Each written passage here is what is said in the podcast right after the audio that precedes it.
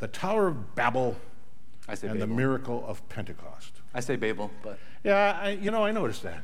But, you know, we oftentimes say that you're just babbling on. Oh, I don't say that of you. But, oh. Nice save. But, but that's why I pronounce it that way. Babel, Babel, potato, potato, right? Exactly. Blessings.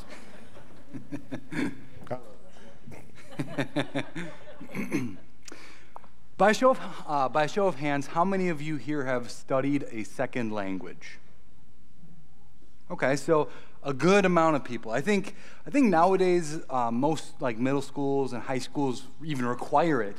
Uh, I would say probably the most common to study would be Spanish, German, and uh, French, if I had to guess.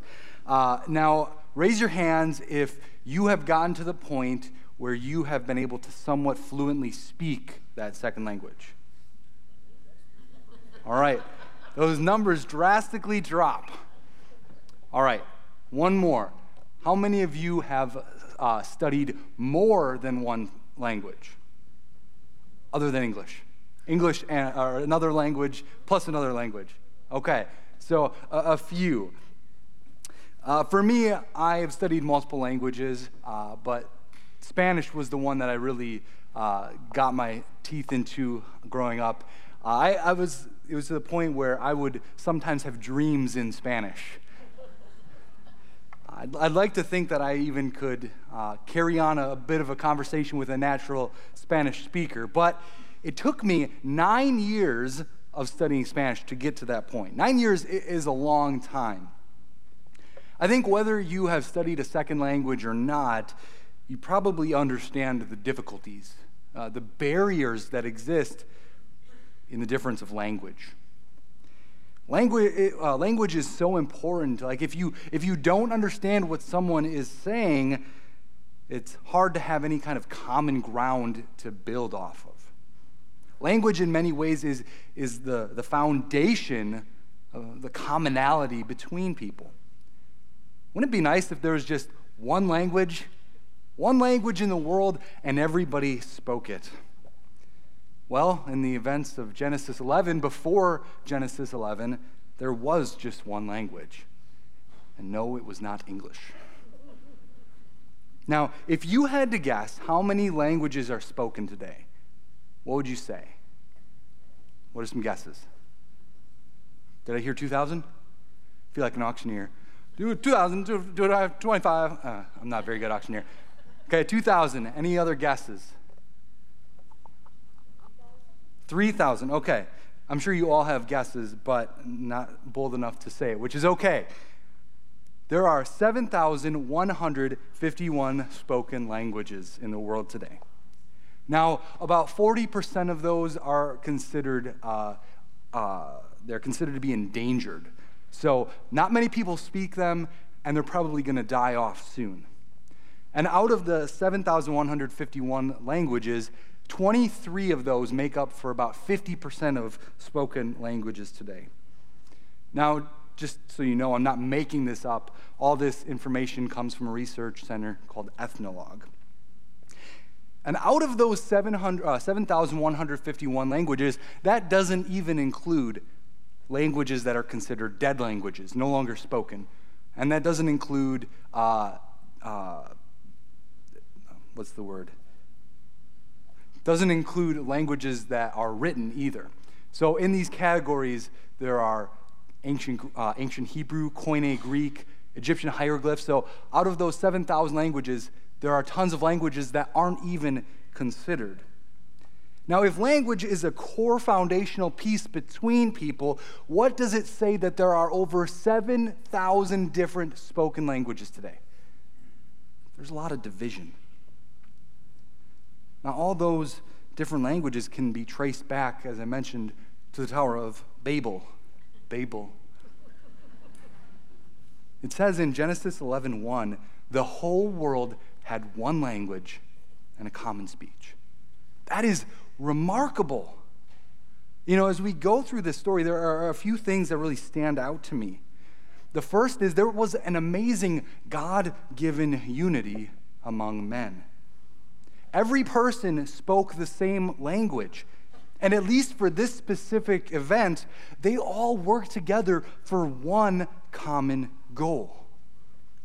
Now, obviously, their goal was a sinful goal, right? To, to kind of make themselves as equal to God. But let's just reflect on that for a moment, the fact that everyone worked together for one thing. I mean, when is the last time you were in a group of like maybe ten people and you all were of one mind? You all thought the same thing needed to be done, and you all thought this is how it needed to be done. That can even be about good, godly things. I mean, you can go to a voters' meeting, not just here, but any church, and there will be people who think differently, who disagree on things. And that's not necessarily inherently wrong, but I just bring this up to highlight, wow, the fact that these people who were building Babylon, they were all of one mind on things. Imagine the amazing things that could be accomplished for the good of humanity if people were of one mind on things. I mean, even, let's just lower the bar, right? Because having everybody in the world be of one mind, that's a really tall order. But let's just lower that. Let's just say everyone in the country.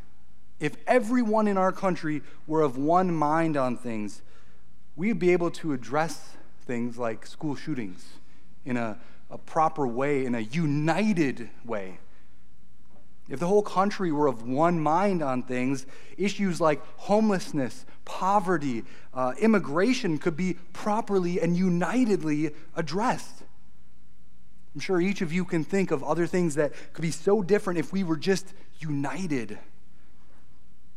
I bring up these examples not, not to be political, but just to highlight some of our bigger issues that we face in this country that we are simply not united on. If we were of one mind, in theory, the world could look very different. But the issue, as we see in Genesis eleven, is that even if we were of one mind on things, there's still sin. one hundred percent unity is great, but if sin is in the equation, then there's still going to be failure. So when it comes to unity, there's really one of two problems. One, if there is unity, there's sin, like the Tower of Babel. Or two, there just isn't unity, like we see today. And ultimately, we realize in Genesis eleven that, you know, there was a unity, but it was sinful. And their their sinful uh, their sinfulness caused God to, to confuse their languages, and there really hasn't been unity since. While they ultimately use their unity to do sinful things, it, it really is amazing just to get a, a glimpse of that God-given, God-ordained unity that he had set from creation. But as is the result of sin, the beautiful things that God has created and intended for good are corrupted and ruined by sin. You know, sin takes the good things that God gives and just destroys them. And unity is one of those things. Now, for as much as we talk about Jesus coming to save us from our sins, which is obviously the case, Jesus' mission was far bigger than that. You could say that Jesus' mission was to undo the effects of sin. That includes saving us from our sins, but again, it, it goes beyond that. Because again, sin destroyed how things were supposed to be. In this example, we see the unity that was supposed to be from the creation, from when God created, that just isn't there. And so Jesus' earthly ministry kind of got the ball rolling on restoring things back to how they were before the fall. You know, when Jesus walks the earth, he raises the dead. He heals the sick. He gives sight to the blind. He undoes the effects that have dampered God's beautiful creation. And so we, we further see that in our reading from Acts two. You know, this is Pentecost. This is where the Holy Spirit is poured out on the people, specifically the disciples. They have what appears to be as tongues of fire on their heads. And then the disciples start speaking different languages that they didn't previously know, which, as a side note, not fair. Um, I had to spend nine years studying Spanish to learn it, and the Holy Spirit just gives it out. Not bitter, just not fair.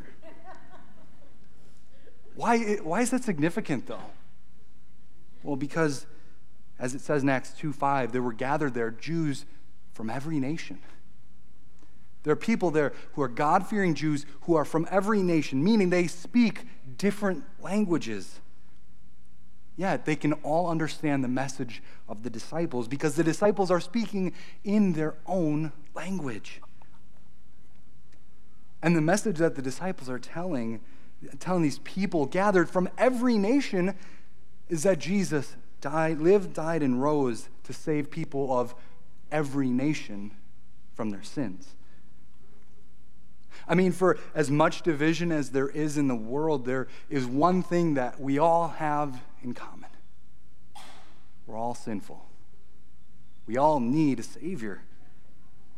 You know, sin runs deep, and it's not based on anything like uh, your language or your ethnicity or anything like that. We are all born into sin, every one of us. And, and sin, it, it separates. It separates us from how our relationship with God is supposed to be. It separates you from experiencing God's good creation, like how you're, like how He wants you to experience it. And it separates us from how we're supposed to have relationships with other people. Sin just completely separates. And we see this play out a lot in our lives today. I mean, how many different ways, different forms of division do we experience today? You know, there are a lot of ways that sin has just done its thing and played out in the hearts of people and, and divided. Things like race and age and socioeconomic status, Christian denomination, political affiliation, and the list goes on. There are deep lines of division.